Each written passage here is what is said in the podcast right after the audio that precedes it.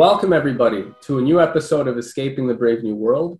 I'm your host, David Gosselin, and I'm here with our guest, Adam Sedia, who is a poet, essayist, lecturer, and lawyer. Welcome, Adam. And composer. And composer. Thank yeah. you. Good to be back. Your title uh, keeps growing. You've been very uh, productive and you, you keep taking on new projects. So, uh, yeah, you're, we're, you're keeping everybody busy. And uh, we've been busy working on a lot of different initiatives with the Chained Muse and New Lyre, uh, putting out new, original, I would, I would venture to say, uh, works of verse, fiction, and uh, just all around things that are exploring uh, some of the, the bigger paradoxes uh, associated with these questions of beauty, goodness, truth, uh, which really are, I guess you could say that that sacred trinity when it comes to uh, culture and fostering a society that values the arts, that values um, real philosophical pursuit of, of, of virtue and beauty. And I feel, I, as I say this, I feel like all these things for many people are just words now. And that's, that's partly the problem, right? So our theme really is for this episode a rectification of terms, which is a famous, uh, it comes from the Analects of Confucius. And when the philosopher Confucius was asked uh, what would be his first um, uh, act when he were he to be elected a governor, and he said that he would rectify uh, the terms or the names, and he gave an explanation as to what he meant and why that was important. Um, and what he said was, this is from the eighth book, third chapter of the Analects. Confucius wrote, a superior man, in regard to what he does not know, shows a cautious reserve. If names be not correct, language is not in accordance with the truth of things. If language be not in accordance with the truth of things, affairs cannot be carried on to success. When affairs cannot be carried on to success, proprieties and music do not flourish. When proprieties and music do not flourish, punishments will not be properly awarded. When punishments are not properly awarded, the people do not know how to move hand or foot. Therefore, a superior man considers it necessary that the names he uses may be spoken appropriately, and also that what he speaks may be carried out appropriately. What the superior man requires is just that in his words there may be nothing incorrect. We are reading the exact same translation. It's, um, uh, it's a fine. Uh, that's uh, book 13. Fine phrasing.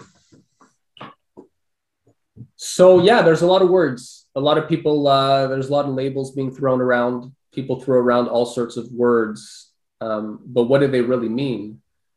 And, and how do we get to this meaning, right? Is it just by authority? Um, you know, we have Webster's dictionary. Uh, we, we have many different ways that we could approach getting to the meaning of things. Uh, but I ultimately, this is the question, right? It's, it's not just um, naming things or giving proper definitions, but it's also um, developing a method by which we can approach these questions beyond their surface level uh, appearance, right?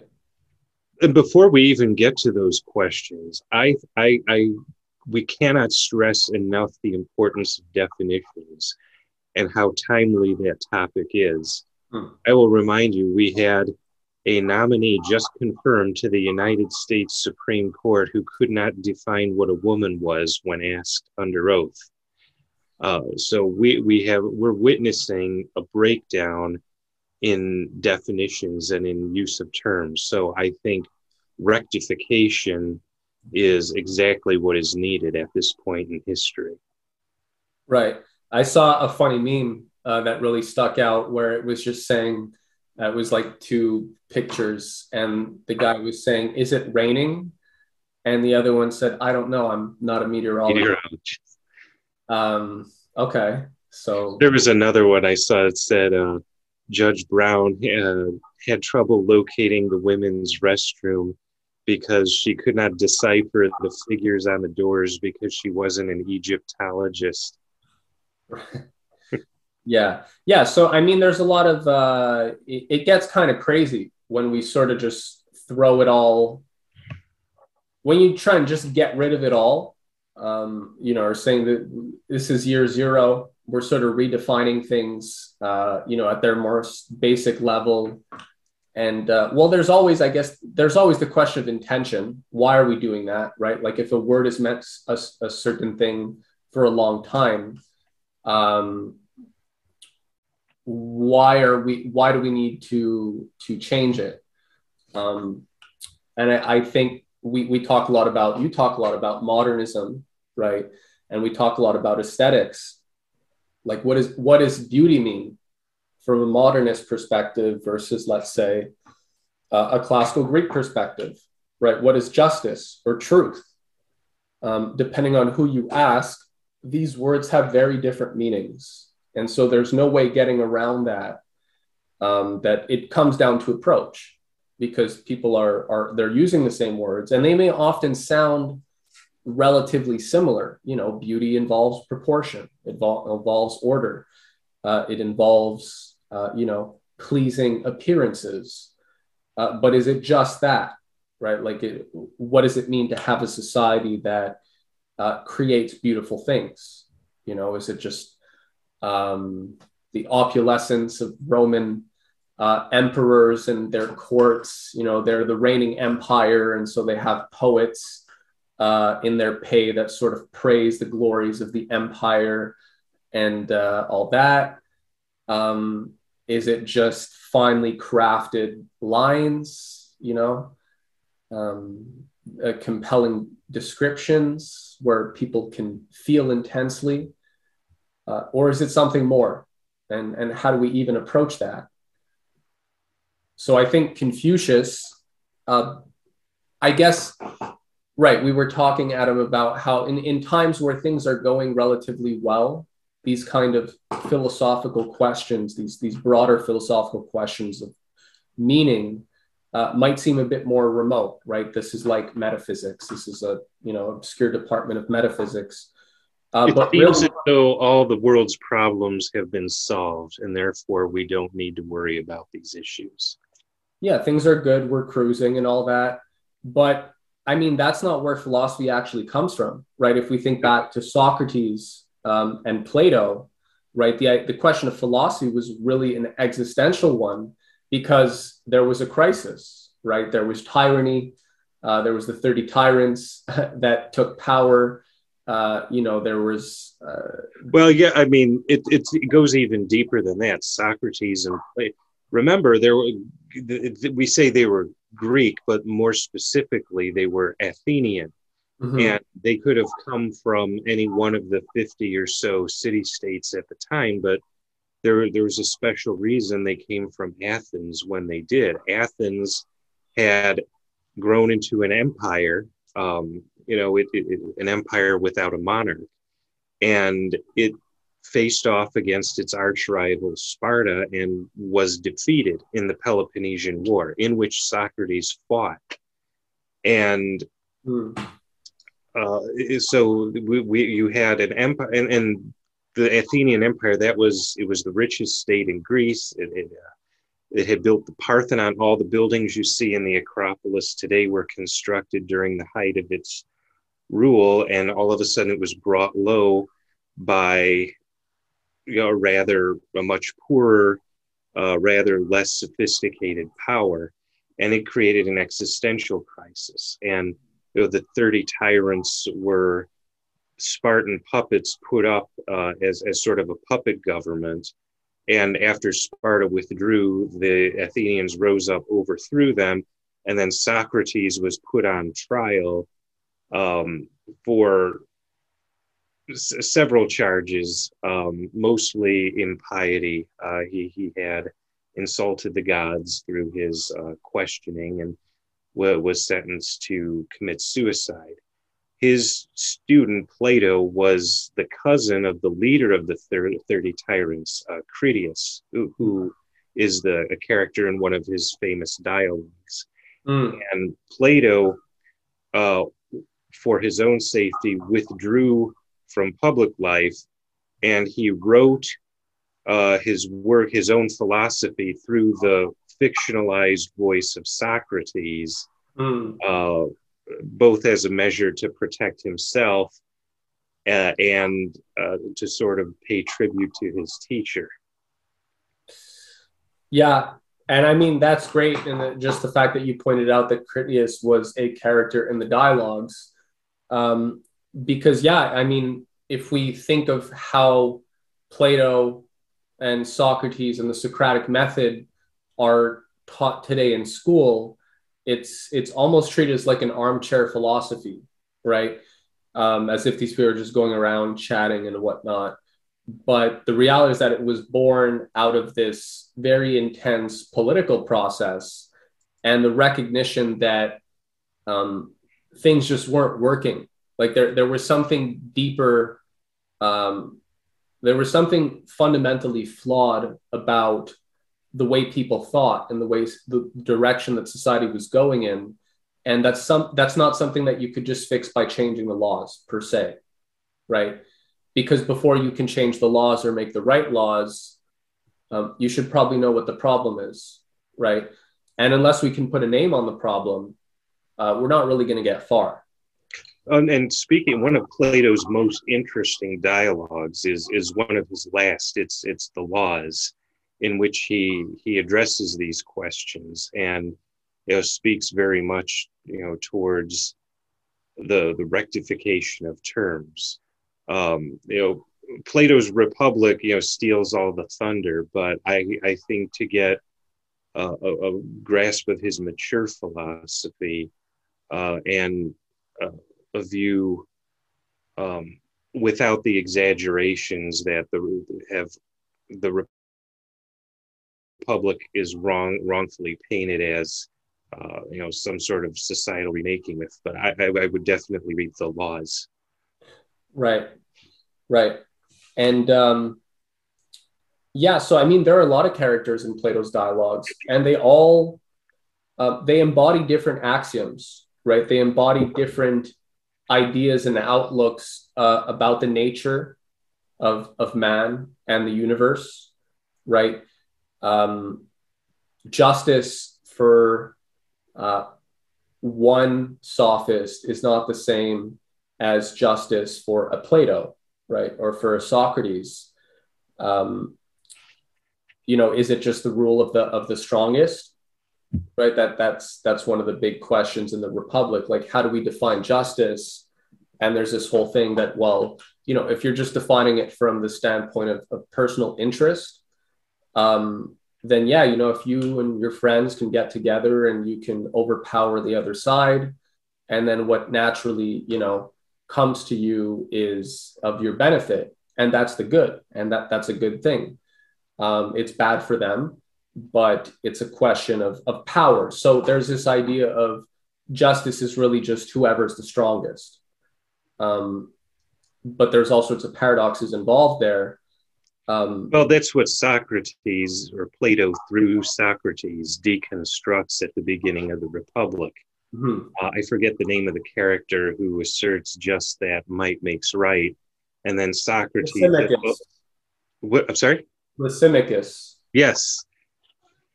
And Socrates says, well, let's explore this idea. And then that's what launches into, um, you know, what what is justice? What is what is the purpose of a society? How would we build the ideal society?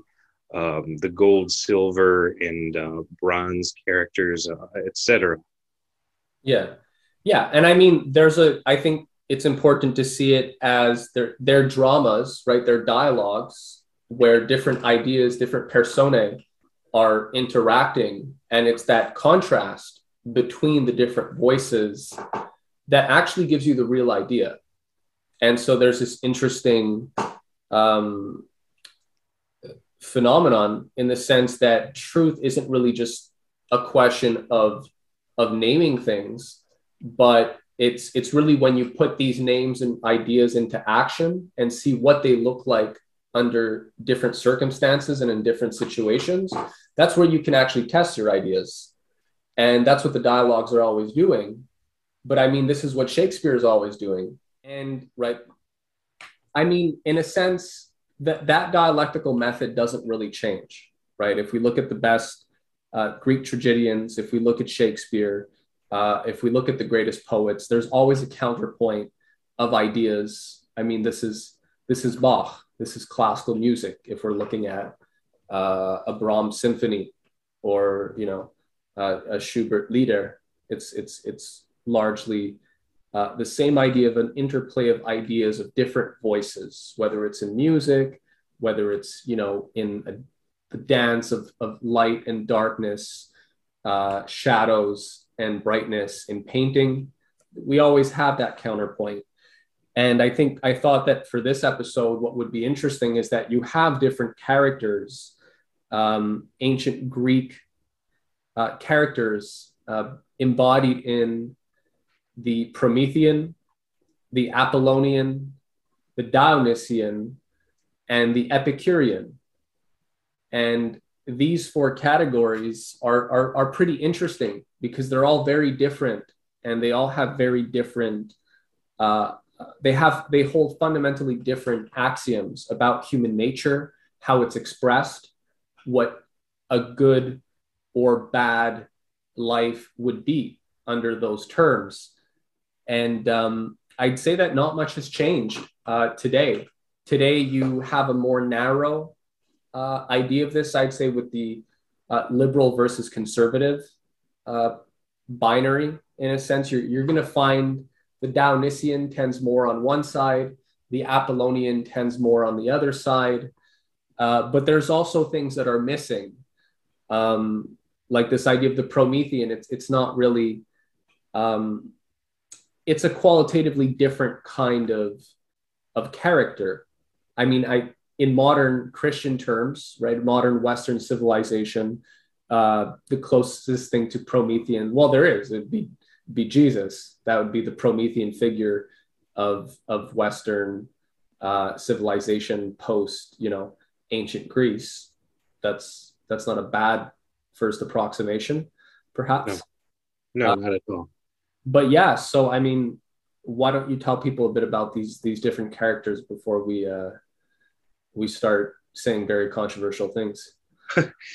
well, where do I start? I'll, I'll start with the Apollonian and Dionysian because uh, that Nietzsche was uh, that that was his first major work, and he really outlined those two um, different characters as they appeared in art, specifically the art of Wagner at the time. But those those two ideas can be extended towards a you know, more general human archetypes. The Apollonian is ordered.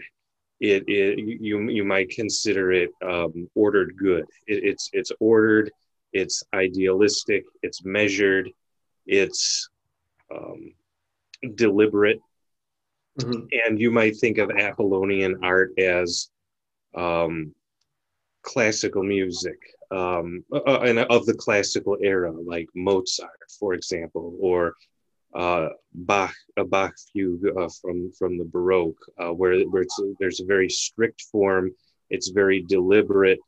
Uh, there, there's no story to be told. It's it's the pure ideal version of art. The Dionysian, by contrast, is chaotic. It's spontaneous. It's um, wild. It's um, natural in the sense of um, not yeah, not it's rough hewn rather than finely crafted and an example of these would be uh, you know romanticism you know the the romantic mm. uh, desire for sincerity and spontaneity uh, and you might think of the the impromptus of Chopin or the uh, the raw emotion of you know much of Wagner or um, mm.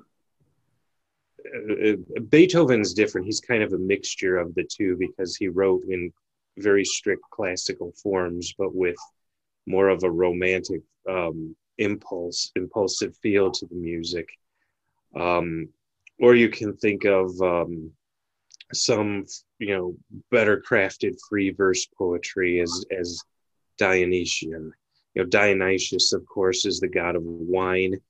Uh, if you if you if you want a, a good take on Dionysian, read um, Euripides is the Bacchae, which which unfortunately is is fragment survives only fragmentary, but the the the the the climactic scene is where the the Dionysius who who is, is has come in disguise has the whole city uh, go into this drunken orgy that lasts all night. And the king who was opposed to him is literally ripped to shreds by uh, the, the, the the drunken women, including his own daughter, who who discovers in the morning that she's killed her own father by ripping him to shreds. That's that's the Dionysian. They were probably on something. Uh, happened, right? yeah, I've, I've, I've, I've, had a little too much wine. It, it makes you want to fall asleep. But wine doesn't do that to you. Yeah, it's got to be some uh, uh, special godly elixir. Yeah. about godly, but something mixed in with it. Um, uh, the Promethean uh, is is the creative, um, and, and I think it's it's closely aligned with the Apollonian but I I think I think I mentioned the um, you know Beethoven as sort of a middle ground between Apollonian and Dionysian. I think that is that is the spirit of Promethean. On on the one hand, it's ordered, uh, yet on the other hand, it's um, it's sincere. Uh, it's it's it's the spark of creativity. Um, you know, you mentioned Jesus Christ. You know, just as you know in, in the in the christian view uh it, it, was jesus christ is god incarnate who brought salvation to mankind just as prometheus brought fire from heaven that the god now it's it's a complete opposite worldview um christ in the christian view christ was sent by god be, be out of love to save mankind which had fallen through sin in the promethean view the gods were withholding fire because they didn't want man to grow powerful. And it was Prometheus who descended and brought it to them. But in either view, you know, even though the, the opposite worldviews, in either view, the central character is the one who raises man from, uh, uh, what's the word from the from what will from the Dionysian from wilderness. From the purely animal kingdom. Yeah to to the to, to the level of gods uh, you might say to the apollonian. So the promethean is kind of a me in my mind at least is kind of a mediator between those two characters now the epicurean uh, it's funny of these four types you mentioned the epicurean is the only one named after an actual historical figure rather than a, creature or, a character of myth um, Epicurean philosophy. When when we say Epicurean, we tend to think, oh, hedonistic, yeah, you know, drink. But that, that but that's that's a mischaracterization of what Epicureanism was. Um, Epicureanism, along with Stoicism, uh, were the two main philosophies to emerge in the Hellenistic period, right after Alexander the Great had conquered the Persian Empire and Greek culture had spread east um, and, the both of these were reactions against Platonism, and they were very much Eastern influenced. Um, the founder of Stoicism, Zeno of Citium, was from Cyprus, and um, Epicurus, uh, from where we get Epicurean, was from Samos and had spent most of his time in Anatolia. So these were very much Eastern looking, Eastern influenced uh, philosophies. And hmm. they're, they're materialistic at their core. Uh, Epicurus's philosophy was um, the you know we we we we he he rejected Plato's idea of the ideal and um, a, a, sort of ideal beyond the shadows of the cave, and Epicure just said what what we know is pleasure and pain, and therefore the the happy life is one where pleasure is minimized and pain is maximized. Now it doesn't mean you know uh, I'm going to go and have I'm going to go and you know eat rich food and have orgasms all day and that's pleasure well there's there's a moral component too was you know what what what physical pleasure doesn't always it brings regret it brings um uh, satiate, uh, over satiation, things like that. So there is a moral element to the philosophy, but at its at its core it's materialistic and so is stoicism its its sister philosophy yeah. and you might say uh, you, you, might extend that into modern times in terms of Marxism and its re- and positivism and their related ideologies. They are materialistic. They they deny um, a universal ideal beyond uh, the the physical, the perceptible physical reality, and you know with with marx for example it's all about the class struggle. Uh, everything is a, about power relationships because that's what we can see and hear um, or that's what we can perceive ourselves. Um, in, in, in, in, in other words it's a, a collective um, it, it seeks collective liberation rather than individual liberation like Epicureanism and Stoicism uh, purported to do. So I would say the Epicurean mindset is the materialist uh, mindset. So that, that's my take on the four. Right. And I, I, would I would um, not necessarily push back, but I definitely want to throw in. I, I would like to uh, add some some nuance there to all of these um, Please I do. Think, I think it's a great um, because every we're so bombarded with slogans and and and narratives and talking points from our own modern narrative matrix, right? Just always spinning out things about how you're supposed to feel about this, uh, whether it's uh, you know stand with Ukraine or you know whatever. Um, they're slogans, right? And it's like it's the thing that you're supposed to think at that time. Um, and there's not much more nuance than that. It's very surface level, right? If we get to the deeper level of any of these things, we find out that it's all very much more complicated and, and requires, you know, it requires philosophy. It requires uh, a sense of reflection of how did we actually get here, and and and this is why I think it's really a philosophical question, and why these these categories of, of, of persona are interesting because they embody different warring concepts of man. And we can find these today. I mean, I feel like I've met some people who, yeah, they're more kind of Epicurean, which I see as a kind of synthesis of the Apollonian versus the Dionysian. You know, they're trying to balance things out, right? Like the Stoic, where Epicurean is not necessarily, uh, like you said, people assume for the Epicurean just pure hedonism because there's a, a, a strong materialist element to it but it's also cautioning against excess, right? So it's saying like you need to have a balance, you know, enjoy yourself, have a couple strawberries, have a piece of cake now and then. Duh. So okay, it's not the you know, um, I mean, it's not uh, necessarily saying anything very uh, uh, offensive or overly controversial. You know, it's pretty valid to a relatively uh, fair level. You know, if you're just going about your day, yeah, maybe don't have more than a piece of cake uh, every now and then. Exercise, take care of your body. It's very practical, right? It's it's utilitarian, and but obviously when you're dealing with bigger problems like the collapse of society, um, you know the Epicurean philosophy is only going to get you so far uh, because you're you're dealing with certain. Uh, you're dealing with a, qualitatively uh, different kind of question and problem, right? Um, and, and, I think history bears out what you say too. Uh, you know, Stoic, one of Stoicism's most famous uh, authors was Marcus Aurelius, the emperor. uh, who ruled at, at the, the height of the Roman Empire just before it started to decline. Yeah. And Epicureanism and Stoicism were the in vogue philosophies there. Well, guess what happened when you had the crisis of the third century and the empire started to decline? You had Neoplatonism emerge.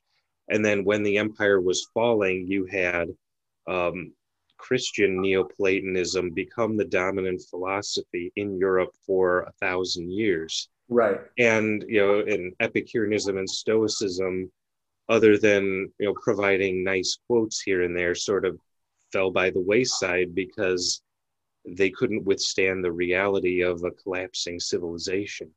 Right. Yeah. So, well, here's the thing. So, when you're dealing with the bigger picture, right? Yeah, the bigger picture is more complicated. It's just there's a boundary condition. Um, and so that's where I think the Promethean uh, becomes way more relevant because it's not just a question of like nice forms and, and, and beautiful things, right? There, there's a virtue. Uh, I was reading a quote uh, Da Vinci had signed one of the uh, the heraldic emblems that he designed uh, for the Duke, and it said "Beauty adorns virtue," which is very nice. I, I like that. Uh, but naturally, uh, Promethean is, is more gritty, right? It does involve, you know, getting chained to a rock. It does involve suffering. It does involve going against the, you know, the authorities of the day. Um, it involves breaking the rules at a certain point. And that's where I think this idea of breaking the rules is an, always an interesting concept when we're talking about creativity and art uh, because that's the thing. The Apollonian is is very much formal, right? There's there's a set of laws and rules, and you're supposed to follow them, and there are fixed forms, which there are. But the problem becomes when, you know, like we I over at the Chained Muse, we publish new verse every week. We publish new uh, you know, creative offerings uh, from a you know a host of different kinds of people, thinkers, authors, and um, it's it's it, there's there's some people that are trying to adhere to rules but let's say this. If, if you have no talent you can still follow the rules right? You can still write in in, in rhyme and meter. And i mean that's most people. Technically most people writing poetry that's that's the best they're going to get.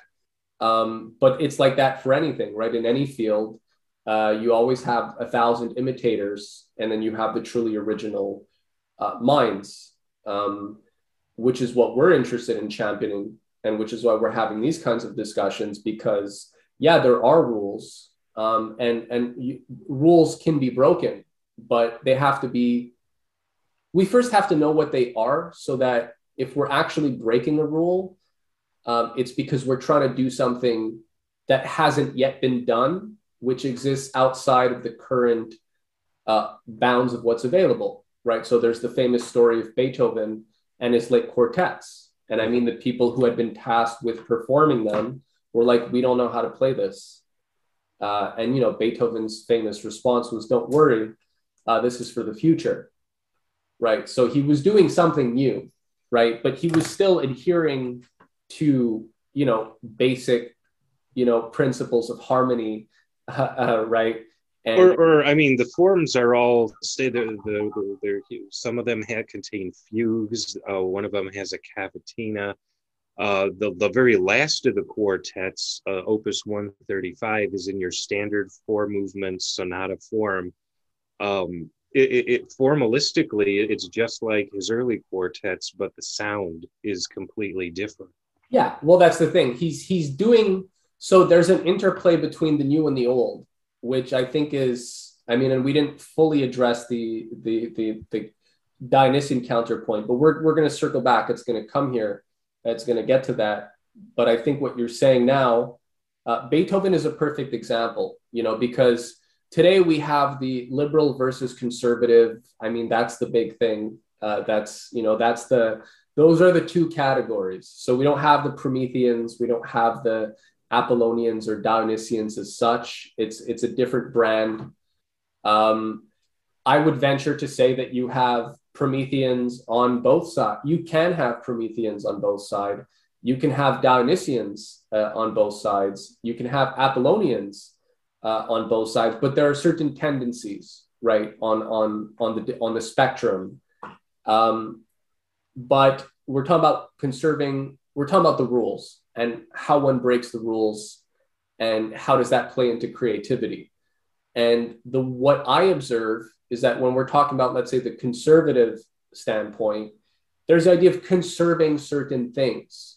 Now the question is, what is it that we're conserving? right? What's what's in, what needs to be conserved, or and, and, we're largely talking about things that don't change, right? They're supposed to be foundational. Um, we, we, can talk about eternal things, right? There's a tendency to, uh, you know, there's an emphasis on faith. There's an emphasis on reason. Uh, then on the liberal side, and we don't necessarily, again, these words, rectification of terms, seems useful because when I think we think class classical liberal is like a Jordan Peterson, mm-hmm. right? Um, or you even Matt Taibbi, these types of people. Douglas uh, Murray. Pardon me. Douglas Murray. Yeah, I mean Glenn Greenwald. These these are very reasonable people that have very admirable qualities. They're on the liberal side. Um, the question is so on the liberal there's the idea of progress right that there's change that society needs to move forward now the question is i don't think fundamentally there is an actual properly understood um, the disagreement or the, the only thing that's really in question is what are the things that don't change and what are the things that change right uh, because there are things that are always changing right? Like art is always going to change per se, right? Even if you're following the rules, like the basic principles of art, we're not just going to keep making icons of the Byzantine icons of the Madonna, right? Like Da Vinci fundamentally transformed painting, right? And, and developed a, a very, uh, an amazing quality of counterpoint, right? And perspective that allowed one to tell a story that was just not possible with just a static image, right? Painted in like bright gold. Um, and so, you could say the Impressionists did the same thing in the 19th century. You know, break, you know, portraying the image as uh, consisting of its co- components of light and color rather than as a figure itself. Uh, now, that unfortunately led to cubism and you know the the breakdown of, of of art in the 20th century but it's it's the same concept. And i could think you could say even more and perhaps most fundamentally language changes. Um, you know we we do not speak uh, quite the same english as shakespeare um, certainly not the same english as chaucer um, you know dante wrote in a vernacular that up until you know only a you know generation or so before him was just considered bad Latin, and no serious poet would consider writing in um, in, in what was the jive of the day. Um, and uh, you know even in you know modern Greece there was a debate over whether the, the official Greek language should be classical Greek or, or the Greek that was spoken on the streets. And um, it was ultimately resolved in favor of the latter. But you know, language changes too, and because language changes, uh, terminology uh, changes with it, and hence you need the rectification of terms uh, to square the ideas with the spoken language that expresses them. Yeah. And so, I mean, that's often, I think, most a lot of the confusion, right? Especially when we're talking about mo- the modern narrative matrix and uh, the propaganda wars, right? All the the psychological operations to sort of frame and reframe reality in all sorts of different ways. Um, it largely it, it it comes down to this question that okay, so there are the things that don't change, which are worth conserving and then there are those things that are always changing and naturally develop. And I think the key, or I think this is the this is where the question of wisdom comes in, is knowing how to uh, make that distinction. And so, for example, the bad conservative is going to be the guy that freaks out when, you know, uh, Da Vinci's painting his Virgin uh, on the rocks and it's not like Byzantine style, uh, you know, just static imagery. Um, and I've seen there, there's an interesting uh, presentation where the, there, they, this was being attacked, right? Da Vinci and these guys, they're just, de- they're deists, they're, uh, they're humanists, uh, you know, man thinks he's God that it's all bad. Um, you know, we're not, we should be just sticking to uh, these icons and not trying to like change things or, or, or be too creative because the argument is then that opens the door to all sorts of uh, deviance. That that's really the idea, right? And so, I mean, if you if you extend that logic, I mean, look at Saudi Arabia, right? Why should you have pop music? Why should you have music you have the music of the Quran. That's what that's what you know a prince could tell you uh, in Saudi Arabia, or uh, or or Puritan Massachusetts. You know, no no dancing, no music. Yeah, because these things open up to the passions and da da da. But so where where do we draw the line? And I think the take is that well, it's it's that we're not looking at the problem properly because we're not making a distinction between those uh, unchanging principles and uh, those the natural progress and change that is embodied by all life the evolution of life on earth the evolution of the human species and so there's an interplay between change and no change which is one of the central paradoxes in plato of the one and the many that the one always encompasses the many and and yet at the same time that one is only ever um, is it can only manifest through the many, right? You can't point any one place and say, that's the one. You know that's not the one if you can point to it, right? So all you have is the many, the shadows, but the key is understanding what's generating the shadows. And depending on how we approach that, we get very different ideas of how law, society, uh, government should be organized.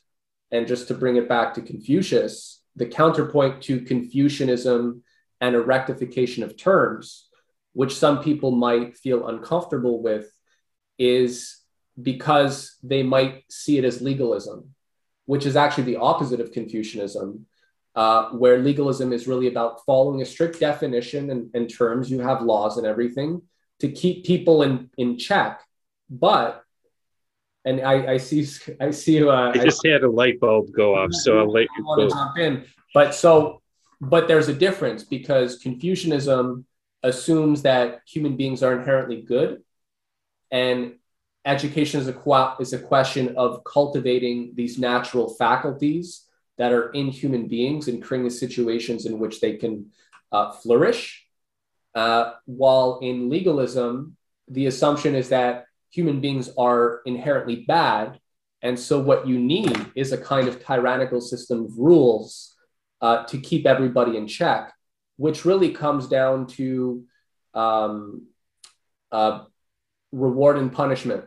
And the paradox that I would I would put out is that how is a, a what's the difference between a classical system of conditioning with Pavlovian, you know, experiments of dogs? You ring the bell, you do the right thing, you're rewarded. If you do the wrong thing, uh, you're punished, that kind of thing.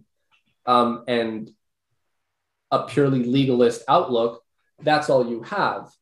But then the question becomes um, is that really a good society?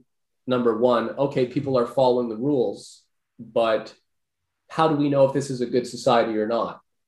And you can't really get there if it's only a question of following rules per se, right? Like, what about the innate? What about the how do we develop the goodness uh, in man, or is goodness just the negation of bad?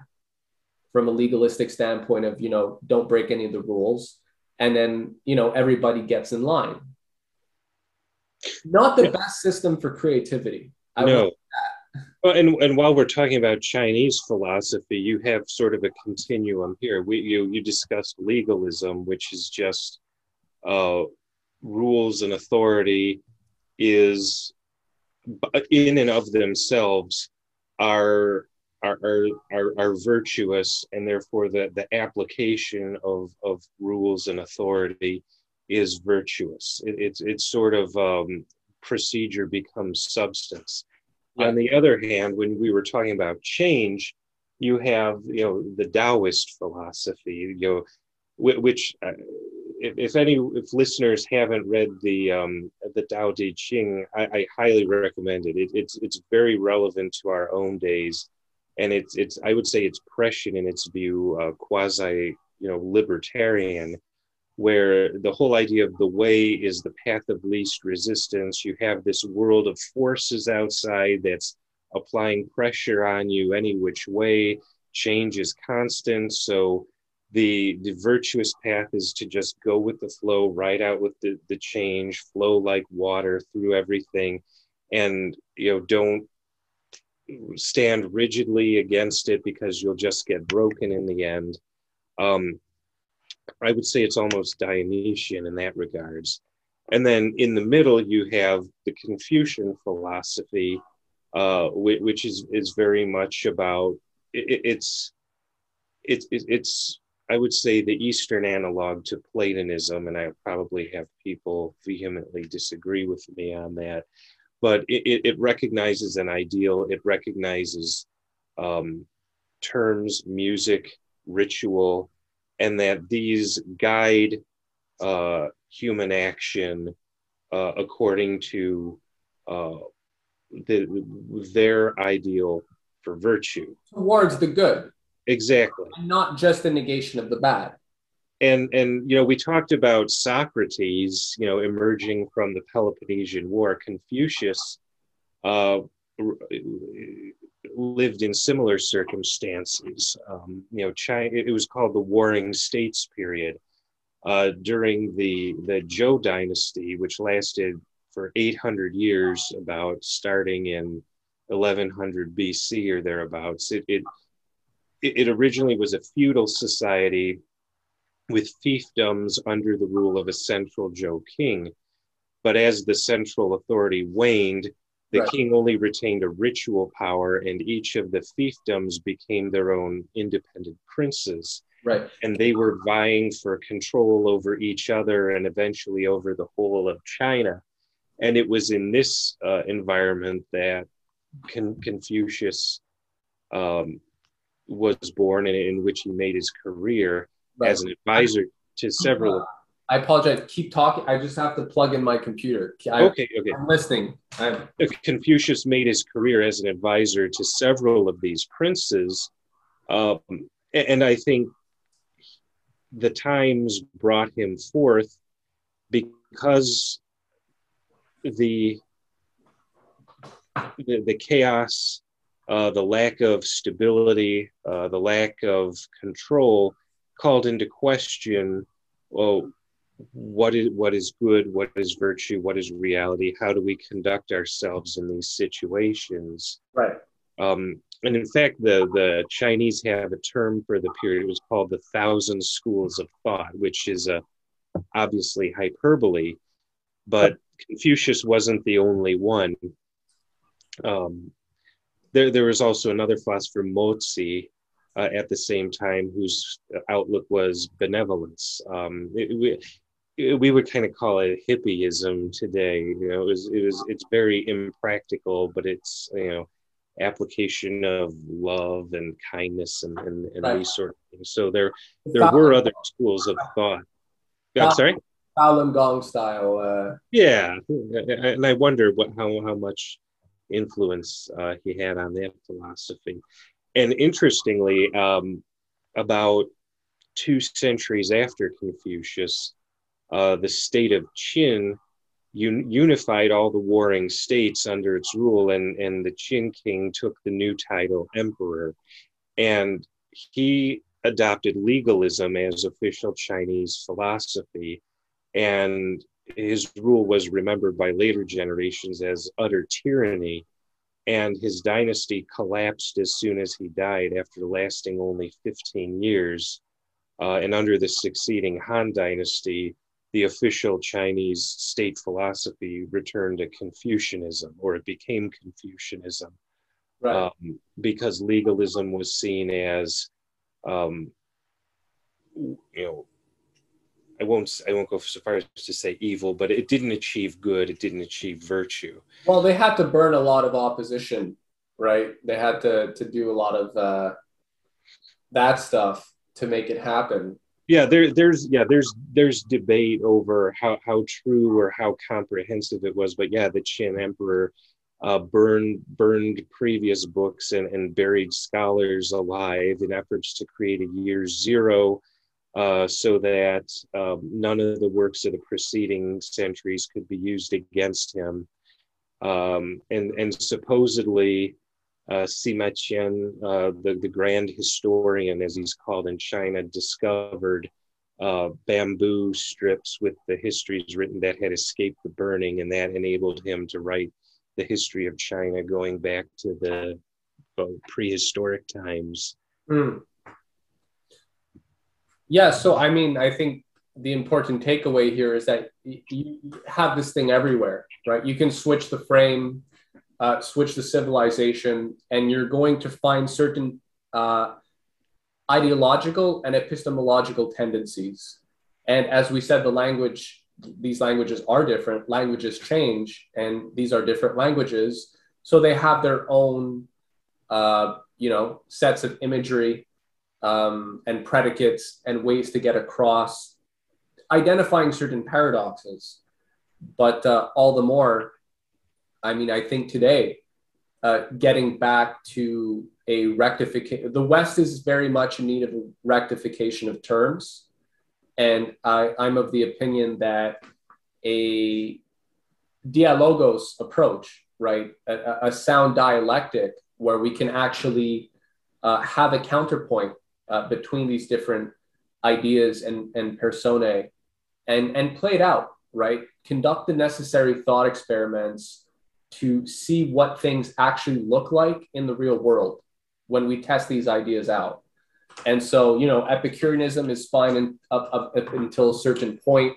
But when your civilization is in a crisis or you have the threat of global wars and all that, uh, you need a bit more of a nuanced and, and, and a deeper conception of man, of, of human nature, if we're actually going to get out of the crisis. So, it, it, going back to the categories that we uh, we chose, uh, the the the Dionysian, I'd say. I mean, this is a, we this show's called "Escaping the Brave New World," and if I had to pick one of the categories to describe our current uh, culture, I would say it's of the Dionysian uh, type. The Dionysian, I think, very fairly uh, could be said to be the, the dominant uh, archetype in our society, right? In a, in a brave new world system. Uh, it's very, it is very materialistic. You could say it's Epicurean, but I guess the thing with the Epicurean, and this is interesting as well, and, and the Romanticism is that it always it turns dark at a certain point right? Like it, it goes it works well for a while and you're always going to have like the decent balanced uh, folks. But as a whole society especially when you have all sorts of uh, nefarious psychological operations and uh, you know a propaganda machine that's trying to uh, maintain certain narratives uh, you know you have to keep people uh, I mean, Huxley said it, right? The reason that empires in the past uh, collapsed or failed is because they were not able to provide enough bread and circus. Straight, straight, pretty straightforward. That if you're really going to run an empire permanently, I mean, once the slaves get hungry or feel that they're they're being ripped off, uh, people start to revolt, right, under that kind of system. And so there's very much this idea of getting people enslaved to their passions. I mean, Huxley lectured on this extensively. He talked about creating a concentration camp with no tears, where people love their servitude. And it had a lot to do with introducing the kind of drug culture and kind of ritualistic, uh, you know, orgiastic culture, not necessarily in the literal sense, but just, you know, if you think about just the, the the music. If you go back to Woodstock, right? You you already you got it all there. Um, and all that stuff is coming together. Um, people were told that this was like a new earth-shaking event. The stars were aligned and all that. Uh, and then these were, uh, as we know, these were the baby boomers that then found that they had to get a job, right? And they had to get in line. Um, and so there, that's the snapback to the Apollonian, I would say, if we're talking about a really uh, nuanced way of looking at it. Uh, one, but, but but but was it? I, well, hang on, just let I, I I would close by saying that's once the things it always snaps back, right? If you go to one extreme or the other, like the the rebellion against the uh, the baby boomer generation as well, though they were rebelling against, you know, think of all the unjust wars, think of all the assassinations. Uh, MLK presidents were being killed um, by a certain force, and there's always a snapback that, um, okay, so these were the this is like the traditional system that we have, and you always have the people are kind of pushing back against that, but it goes too far.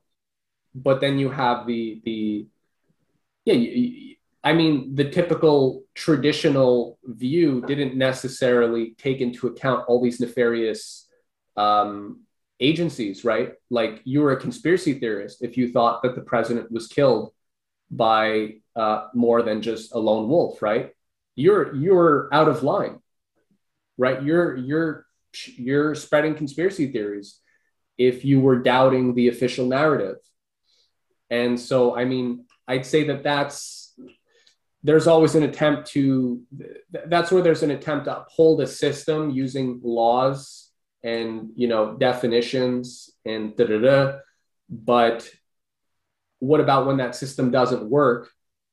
Like romanticism, it was in many ways a, a pushback against uh, the, I mean, the blandness, the rarefied kind of Puritan uh, spirit that dominated uh, England at that time. This was not a free speech kind of situation, right? People, poets like Keats, Shelley, uh, they were very much attacked for not toeing the line, right? You were not allowed to question the degenerate hereditary ruling classes, which were assumed to be superior. That's not something you could do.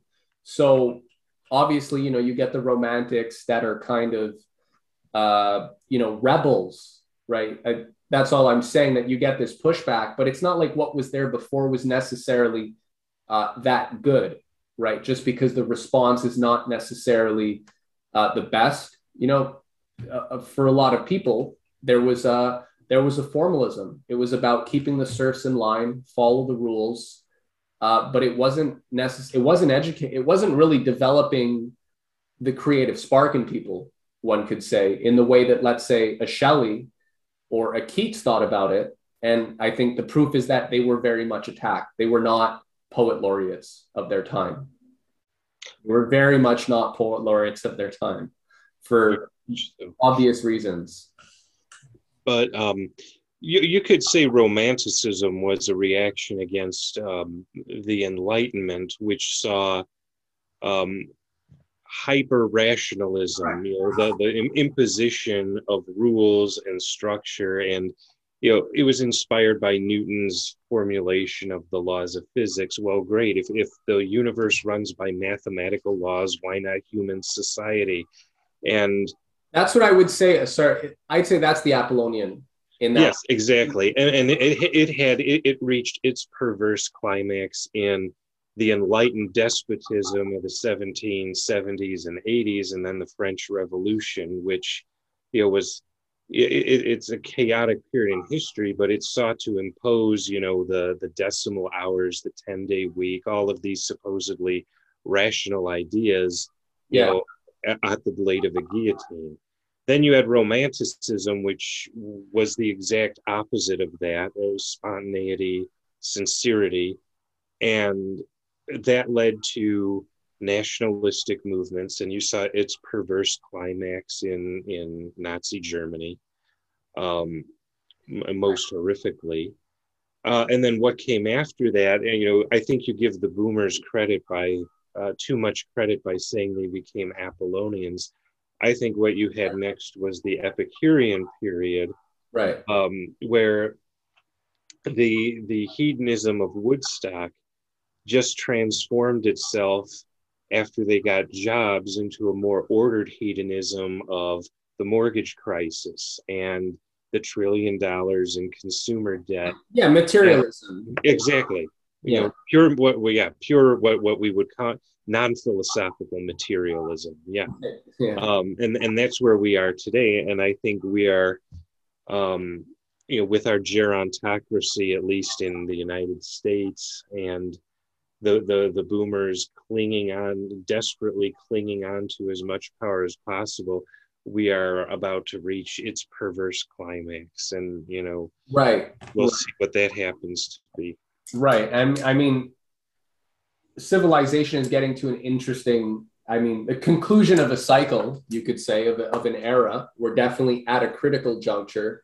And this is where i think uh, the promethean archetypes become much more relevant uh, because the other ones are are quite limited. They're bounded by certain um, they're bounded by certain ideas that um, you know the promethean is going against the gods but the gods the would-be gods you know today are like the world economic forum borg cube billionaires and oligarchs right that have an idea of now you know genetically engineering uh, mass genetically engineering mankind making it more efficient uh, you know uh, identifying problems like a new global useless class um, you know and and there's this religion of efficiency right where we're told basically the algorithms are going to be able to do everything better uh, than human beings. So most people are going to be redundant unless they embrace a biodigital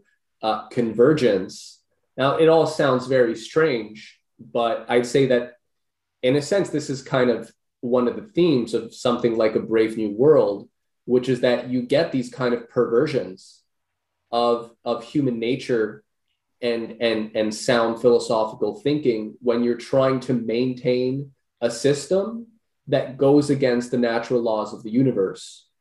And when you have a system that goes against the natural laws of the universe i'd say rightfully understood this is where you need this is where the prometheans have to step in right? This is their time to shine because this is where you kind of have to uh, say, you know, fuck you to the gods of Olympus. Uh, but again, it's it's guided by a love for mankind, which is guided by an understanding of what humankind really is. That there is something worth saving, right?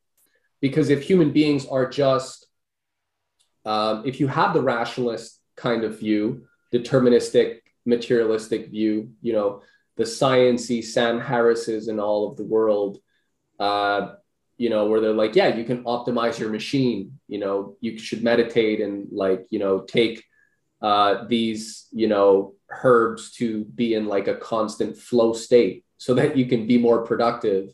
Okay, so it's like we're we're trying to make more efficient machines, but what's the point? If it's all just a question of complexity and chemicals, right? If, if we're just a more complex variation of dirt and there's nothing like a soul or a, a creative spark, which makes humankind uh, special and, and worth fighting for.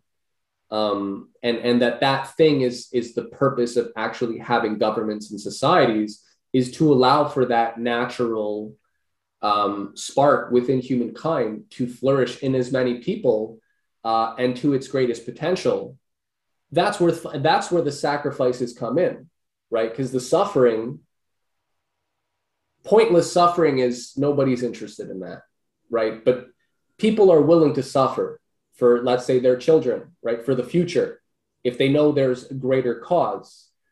And this is a problem if you're the gods of Olympus if you're the ruling oligarchical class, the idea that people are willing to die for their principles, for a higher idea, something greater than themselves, that's a very problematic idea.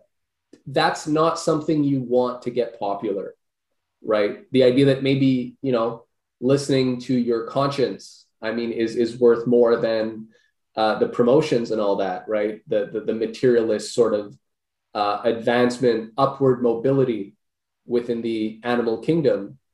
Um, so you need Prometheans, and I think that's where that's where people are tested, right? Who who are the people that are really able to challenge the the the dominant order, but with a vision, right? With with a uh, sense of, of of reviving the Promethean fire, of kindling that Promethean fire within others, which is very contagious.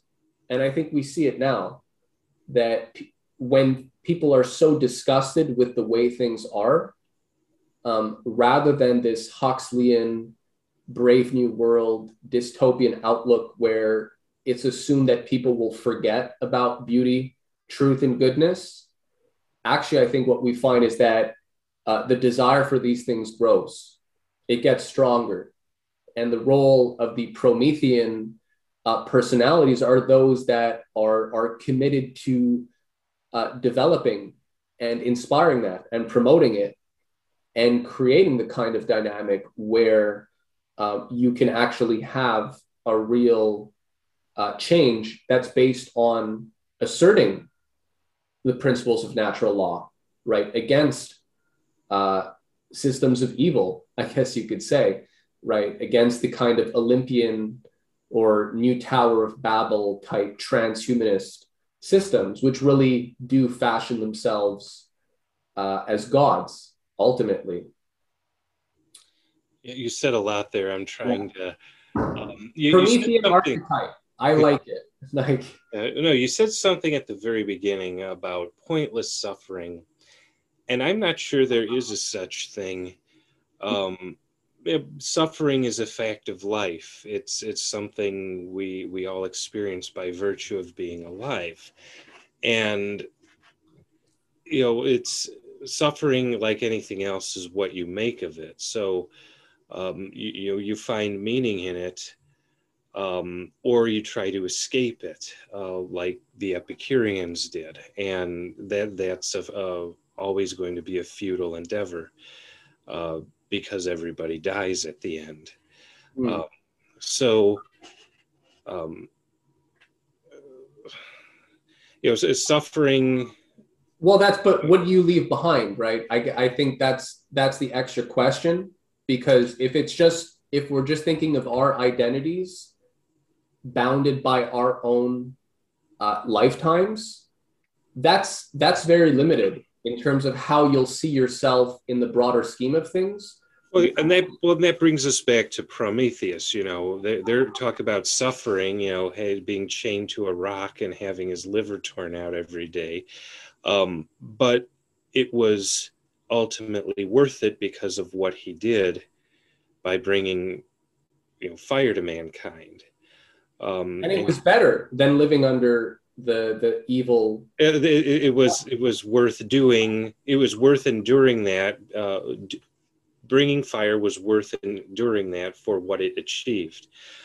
Um and, and you know that that gave the suffering meaning or or, or the uh, christians why were the christians allowing themselves to you know, well not allowing but they were eaten by lions right but yeah, they, then they they sang they sang joyfully as as they, they went to the and that and that's and that's what part of the reason why the religion spread so much is you know what was intended as a public spectacle you know made everyone else see well what do these people have that makes them react that way to suffering? Um, I, I think it also emphasizes though it's the the christians saw the evil of the Roman Empire, right? And it was uh, it was disgusting to such a degree that they were fine with dying rather than submitting to that kind of evil. And I mean, I think the kind of evil that we say see today is is not very different, right? It takes a different form, but it's very much of the same quality. Um, you know, maybe they're sacrificing people in different ways. We don't have to get into that. Uh, but you have the same thing. And technically, if we're being, there's a continuity between the ancient forms of, you know, uh, Roman Empire, you know, feeding Christians to lions and uh, the way that the poor and the destitute are being treated today and the way that everything is kind of being organized um, to to reduce the amount of people right that can be supported on the planet uh, you know they're doing it in different ways. I was going to say not just the poor. Yeah not just the poor right. Anyone who's not in in the uh, um, the oligarchical class we'll call it. Yeah all that to say i think it's important to appreciate the appreciating the nature of the evil and being able to uh, look that in the eye. If, if sounds very jordan peterson uh, for, for our age right it's kind of thing he would say. Uh, but that's where the promethean i think uh, or the christ-like figure really takes on uh, its full meaning you need that counterpoint between the light and darkness uh, to make things really clear right? If they're not already. And I think art, I mean, a lot of art is making these contrasts, right? To sort of uh, condense things and, and highlight certain uh, ironies and make people aware of that so that they can actually be uh, conscious actors in the in the drama that they're in whether they know it or not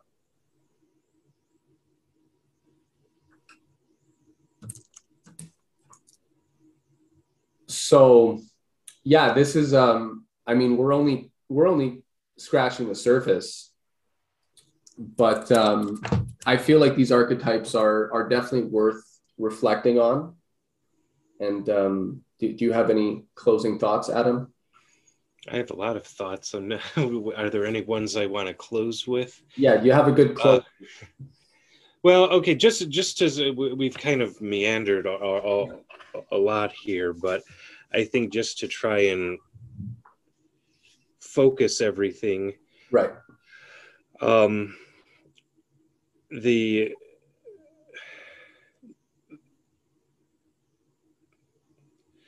we we the Epicurean view isn't complete. Um, I think we can agree on that because the world and, and man are more than material there's there's ideal there's spirit there's a whole other element and the apollonian and dionysian represent two extremes uh, that the world um, is not purely one or the other. So we're left with the promethean. And that that that serves as on one hand, I think a moderating force, a medium between the Apollonian Dionysian extremes, um, and on the other hand, it it gives a source of meaning um, to what is an otherwise um, cold, materialistic worldview. Um, that really is devoid of any inspiration or um, you know, motivation to uh, deal with the world as it is. And I guess we could just add it's also a counterpoint to the Zeusian, which we didn't define but should probably be clear, right? The Promethean is a counterpoint to the Zeusian, which is the other uh, Shakespearean uh, character, well, Greek tragic character type, you could say, but but the Zeus, yeah, the Zeusian is self-serving. The Promethean, it's the oligarchical. Yes. Yeah. Yes. So, I think does that bring us uh, full circle at least for this show? I mean, it, yeah, it opens up a whole other series of discussion points, but it opens up a whole a whole lot of things. And um, yeah, I think that was the purpose uh, so yeah, I think this is a good place to end. Uh, you know, as our listeners, I mean, maybe uh, as a as a takeaway, you know, where do you fall on that spectrum of these classical categories: the Epicurean, the Apollonian, uh, the Dionysian, the Promethean, or hey, maybe we even have some Zeusians listening. I doubt it, but uh, and do you want to be there? Yeah, where where do you fall? and um, how do you feel about that? and uh, yeah, maybe just take some time to think about it and uh, feel free to let us know, uh, you know, leave a comment or something. Uh, and we're going to be developing all these themes further and, and throwing way more uh, into the discussion next time. So thank you everybody for joining us. Thank you, Adam. Thank you. Uh, we'll see everybody shortly.